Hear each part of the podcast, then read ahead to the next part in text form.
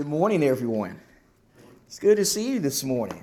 What a wonderful and beautiful day we've been given to come together to worship God. I look forward to the first day of the week so, so very much. I'm so happy to see all of you. And I'm looking forward to our time worshiping God as we've been doing so far this morning in just a wonderful way. Please get your Bibles out, please, and turn to the book of First Thessalonians this morning. Our study will mainly be coming from the book of First Thessalonians. I'm going to invite you to First Thessalonians chapter 4. First Thessalonians chapter 4 in your New Testament. Good enough. Good enough for government work. Good enough for government work. Are you familiar with that statement by any chance? I'm pretty sure that many of you are familiar with that statement. That statement actually has a very interesting, a very interesting origin in history, but it essentially implies today mediocrity, right? It implies settling. It implies just doing enough to get by. You ever had that kind of mindset before? You ever had a good enough for government work mindset before? You ever had that mindset after doing some yard work for a couple of hours? You ever had that mindset after spending some time trying to put some furniture together? Or after trying to put a tree house up for your kids? Or maybe you had that mindset on your own job before. Maybe while doing a company report or a company project for a long period of time, after a while, you got you got it, you got started feeling tired and exhausted, and, and you started settling for mediocrity. You started settling for a less than excellent effort because all you cared about at that particular point was just getting done with the project. You ever had that kind of mindset on your job? What about when it comes to your faith? What about when it comes to being a Christian? Or a follower of Jesus Christ since beginning your walk as a Christian or a follower of Jesus Christ, have you been striving for excellence and striving to give better service to the Lord each and every day? Or are you just doing enough to get by? Or have you been settling for mediocrity? Have you been settling for a half hearted effort and doing what you feel is just good enough? If you've been living that way and walking that way in 2023 or maybe even before that, notice what the Apostle Paul says in chapter 4 of 1 Thessalonians in verse 1. I'm reading from the New American Standard Translation, and the Bible says this in chapter 4 and verse 1 Finally, then, brethren, we request and exhort you in the Lord Jesus that as you receive from us instruction as to how you ought to walk and please God, just as you actually do walk, that you excel that you excel still more. Notice what Paul is saying here about the, the Thessalonian brethren. Notice how, according to the Apostle Paul, while they were at that time doing some good things for the Lord, while they were pleasing the Lord, while they were currently walking in a manner worthy of the Lord, Paul says they didn't need to settle.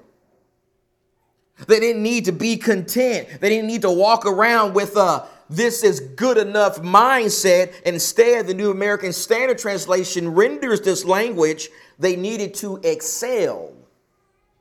They needed to excel still more. They needed to do better. They needed to grow. They needed to strive each and every day to bring more glory to God. That's what Paul says to these Christians. And let's just be honest about it this morning. So often Christians don't do that, right? So often Christians don't excel. And they don't strive to do better in their service to God each and every day. Now, they may start out well. They may start out passionate and zealous and on fire for the Lord. They may initially come out of the waters of baptism eager to do evangelism and read the Bibles and pray and attend all the worship assemblies and, and live for the Lord every single day, but then a few weeks go by, or a few months, and in some cases, a few years, and they stop growing.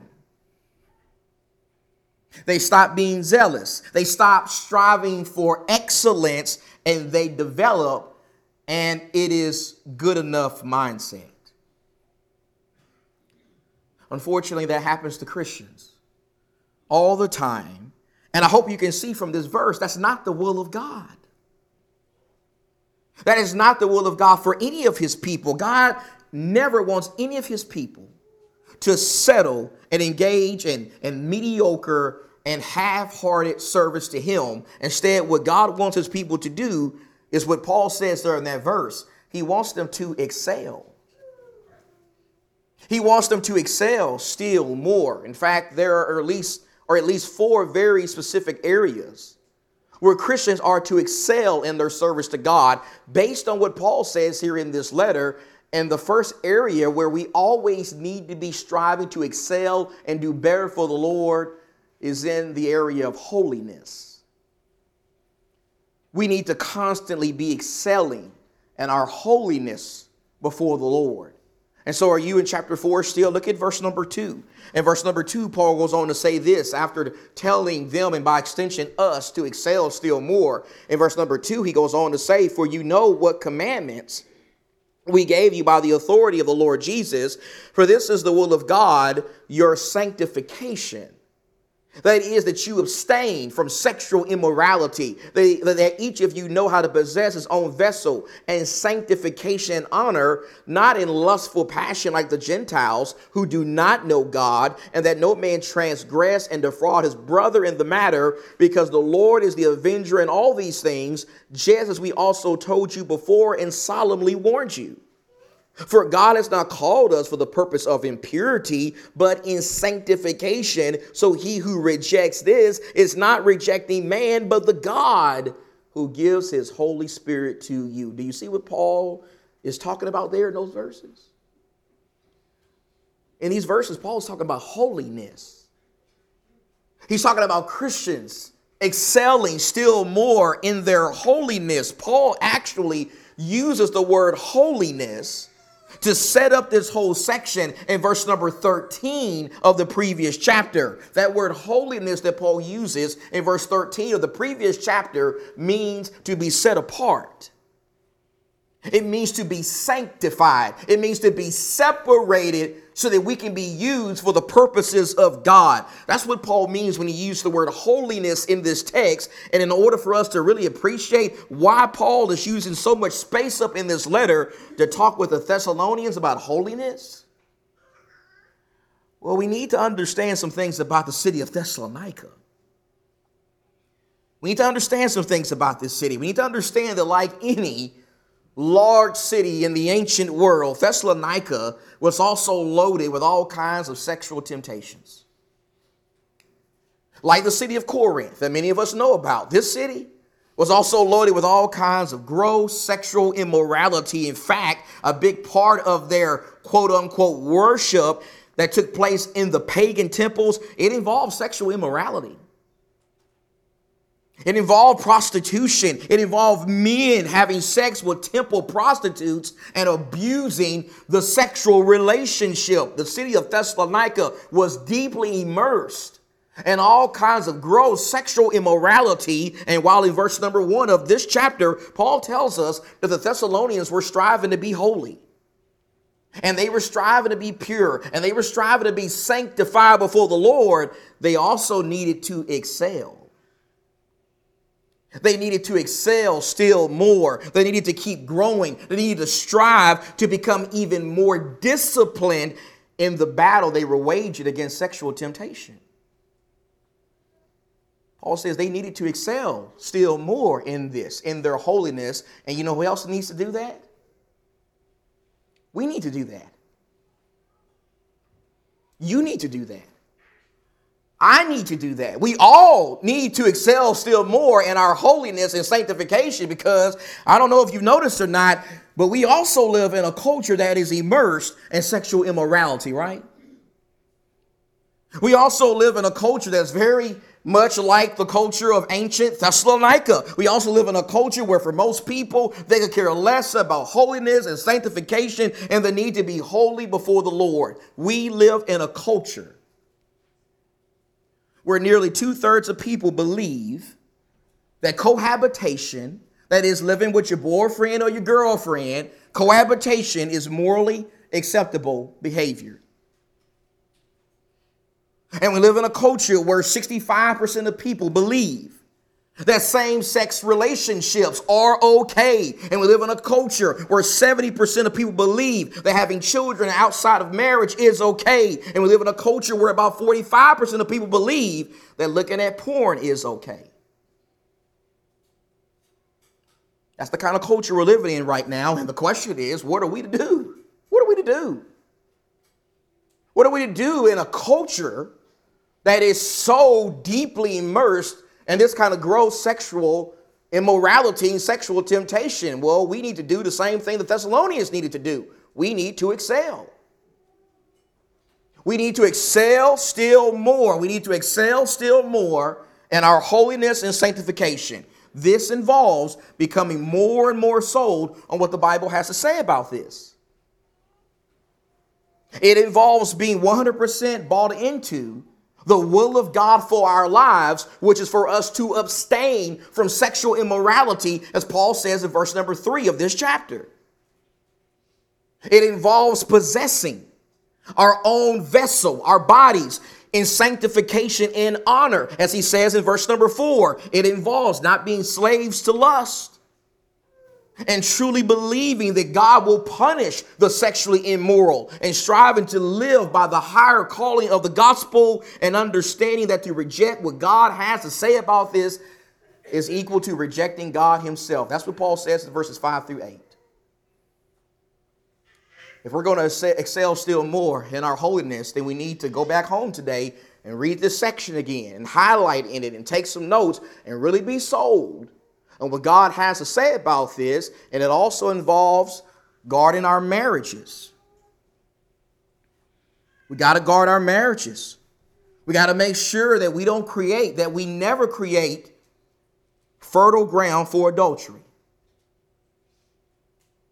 We never flirt and try to seek attention from someone who's not our spouse. We don't use social media to reconnect with old boyfriends and girlfriends from high school and college. We don't get close to people who are not our spouse. We don't take advantage of situations where people are vulnerable and in troubled marriages. If we're going to excel still more in our holiness, we got to guard our marriages and we also got to guard our eyes and our minds. Got to guard our eyes and our minds. Got to avoid looking at sexually explicit movies and searching the internet for inappropriate things and lusting and lingering on people on swimsuits and bikinis on social media. And we even got to guard the way we dress Got to cover our bodies. Got to be modest. Got to dress in a way at all times that reflects the holiness of the God we serve. We got to excel still more. Excel, strive for excellence when it comes to our holiness as Christians. But not only must we excel in our holiness, Paul also says we got to excel in our brotherly love our brotherly love. Go back to the text again, please. Chapter 4, 1 Thessalonians chapter 4 and verse, and verse number 9. Paul goes on to say this. Now, he's changing subjects here. As to the love of the brethren, you have no need for anyone to write to you, for you yourselves are taught of God, or taught by God to love one another. Verse number 10 For indeed you do practice it toward all of the brethren who are in Macedonia, but we urge you, brethren, to excel still more. Notice that language at the beginning of verse number 9 the love of the brethren. That language should look familiar to you. We had a lesson on that a couple of months ago. That language there comes from the Greek word, the Greek language of Philadelphia. Love for the brethren is Philadelphia. The Greek word Philadelphia speaks to how brethren treat each other. It speaks to brotherly kindness and brotherly affection. It speaks to having a real, genuine, and authentic regard for one another as brothers and sisters in Christ. Paul says in verse number 10 that these brethren were doing that. They were practicing Philadelphia. They were practicing brotherly love and brotherly kindness, but they needed to excel. They needed to excel still more. They needed to keep growing and cultivating this spirit. They never needed to be satisfied with a this is good enough in their relationship with each other. They needed to excel in brotherly love. And you know who else needs to do that? We need to do that. I need to do that.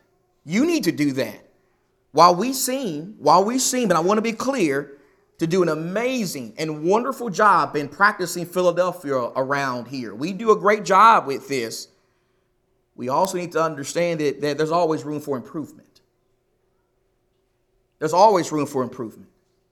There's always room to grow in this. There's always room to excel in how we treat each other as brothers and sisters in Christ. There's always room to become more patient and kinder and more caring and respectful and concerned about each other's feelings. There's always room to do better in controlling our anger and our and our rage. There's always room to become more tolerant towards the petty differences that we may have in regards to each other. There's always room to become more forgiving and more gentle and more willing to overlook past offenses and mistakes. There's always room to become more unselfish and more willing to be aware of each other's needs and willing to put the needs of one another before our own needs. There's always room to become more peaceful and more helpful and more active in trying to restore the brethren who were one time among us, but they've gone back out into the world. There's always room to excel in this, the Apostle Paul says. We have to excel in our holiness and excel in our brotherly love and how we treat each other. And Paul also says we must learn to excel in our influence. Our influence. You see, verse number 11 of chapter 4 and verse 11, Paul goes on to say this. 1 Thessalonians 4 and verse 11, he says, after he says, excel in your Philadelphia and your brotherly love, and to make it your ambition, to lead a quiet life and attend to your own business and work with your hands just as we have commanded you, so that you will behave properly towards outsiders and not be in any need. So, Paul talks about ambition there, goals. As Christians, we need to have ambition. We need to have a goal. We need to have goals. What should our ambition or our, our goal be? Well, there are at least three things Paul three things Paul mentions there. First, he says we need to make it our ambition or our goal to live a quiet life. We need to live a quiet life. What does that mean? Well, that means as Christians, as disciples of Jesus Christ, we need to be like Jesus. We need to be peaceful people. We need to avoid being stuck always in the middle of problems and controversies. We need to avoid stirring pots and always looking for trouble. We don't need to be troublemakers. We need to live a quiet life and Paul also says we need to attend to our own business. We need to attend to our own business. And our language today, we would put it this way we need to, we need to learn to mind our own business.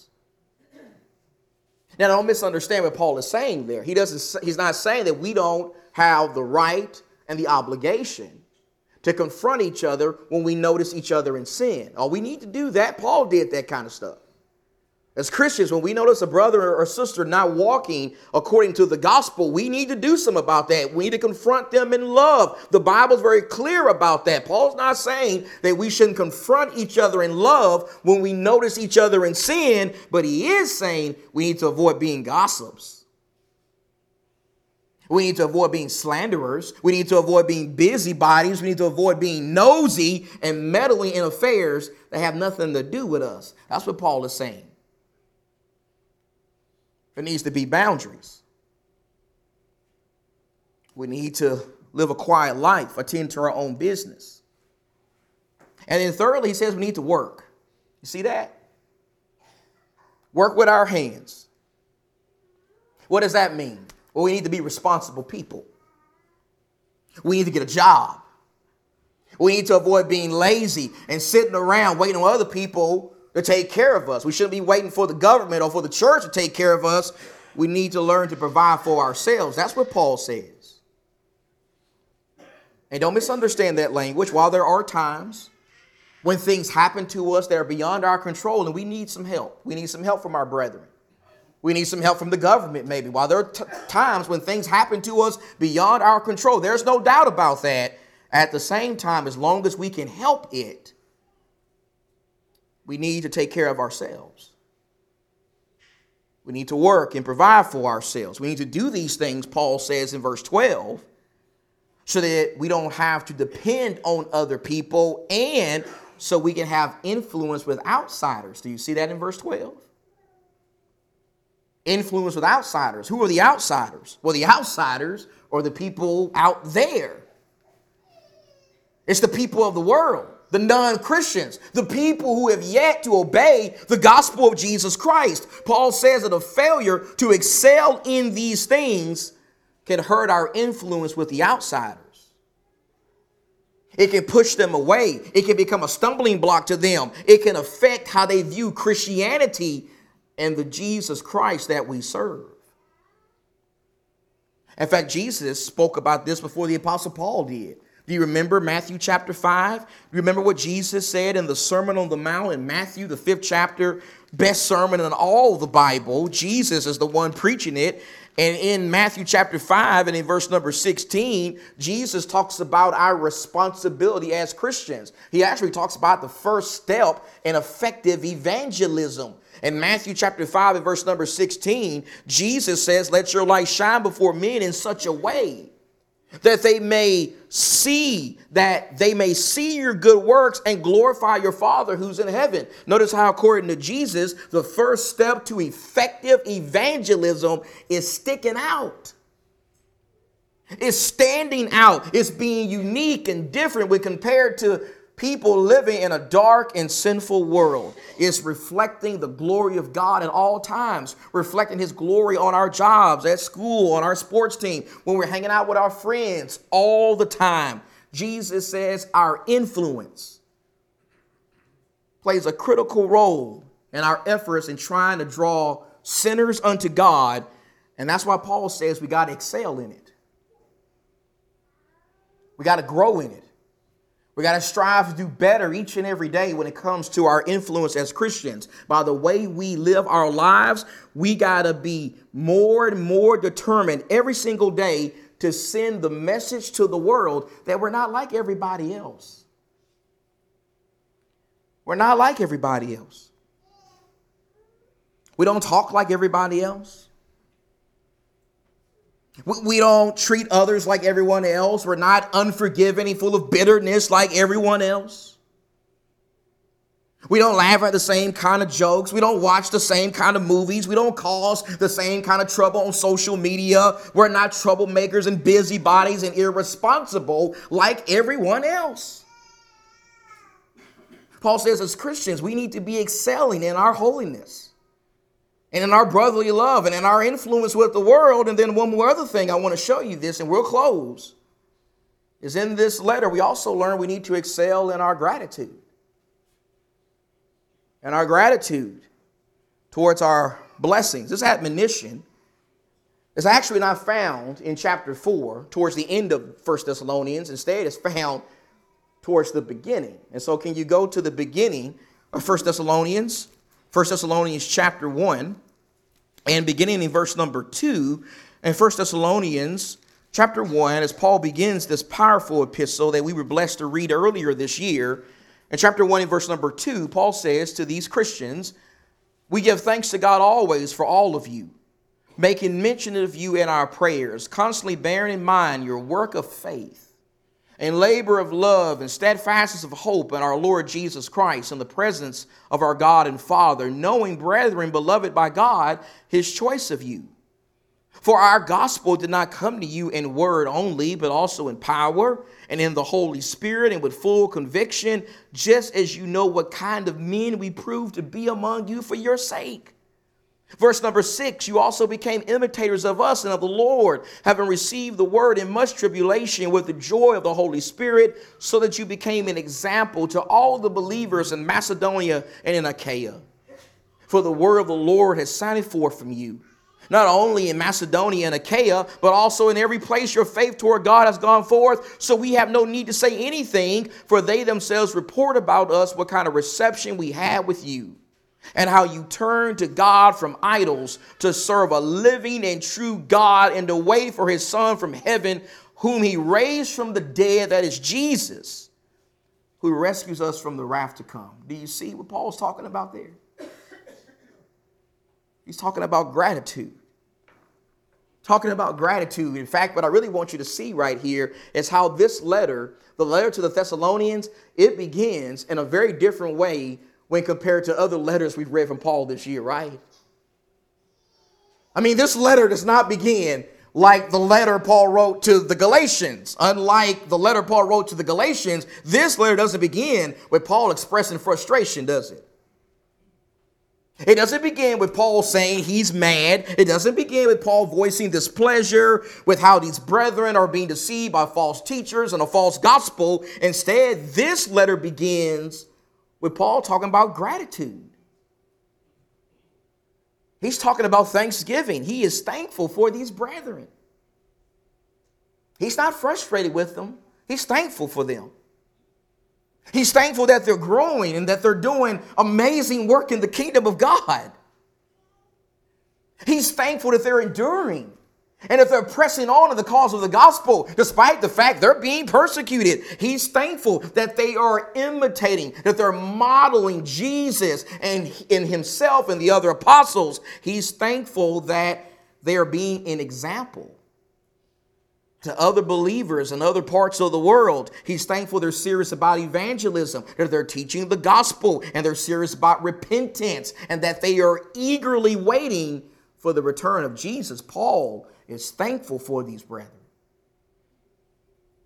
In fact, this theme of thankfulness doesn't stop here, but it's, it's really found all throughout 1 Thessalonians and 2 Thessalonians. When you look at chapter 2 and verse 13, in chapter 2 and verse 13 of 1 Thessalonians, Paul talks about how he was thankful that when he came among them, they received his preaching as preaching that was coming from the very word of God.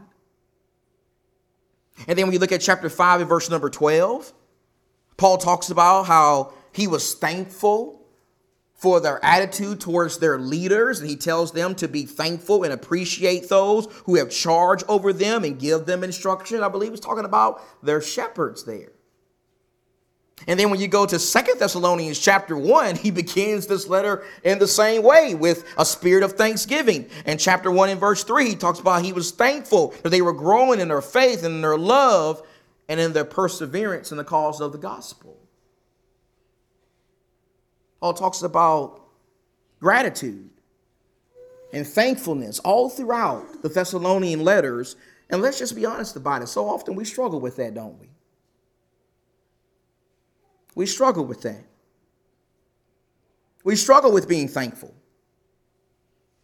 So often we're so focused on our problems and all the things we think are wrong with this world and, with our lives that we fail to just pause for a moment or two and see our blessings. We fail to be thankful and have gratitude for our blessings. We fail to be thankful for the same kinds of things that Paul was thankful for in these letters. We fail to be thankful for our brethren and the spiritual progress that they are making in the gospel. We fail to be thankful for the spiritual maturity of our brethren. We fail to be thankful for the progress and the fruit that we've had in evangelism this year. We fail to be thankful for our leaders and for the love of Christ that permeates this way throughout this church. We fail to give thanks in all things as Paul talks about in 1 Thessalonians 5 and verse 18. Excel still more. Excel in, in our holiness, our brotherly love, our influence, our gratitude. I know there's a lot more we could put on this slide this morning, but here's what I want you to see from this lesson. If you don't take anything else home, take this away. When it comes to being a Christian, When it comes to being a disciple and walking with Jesus Christ, good enough is never good enough.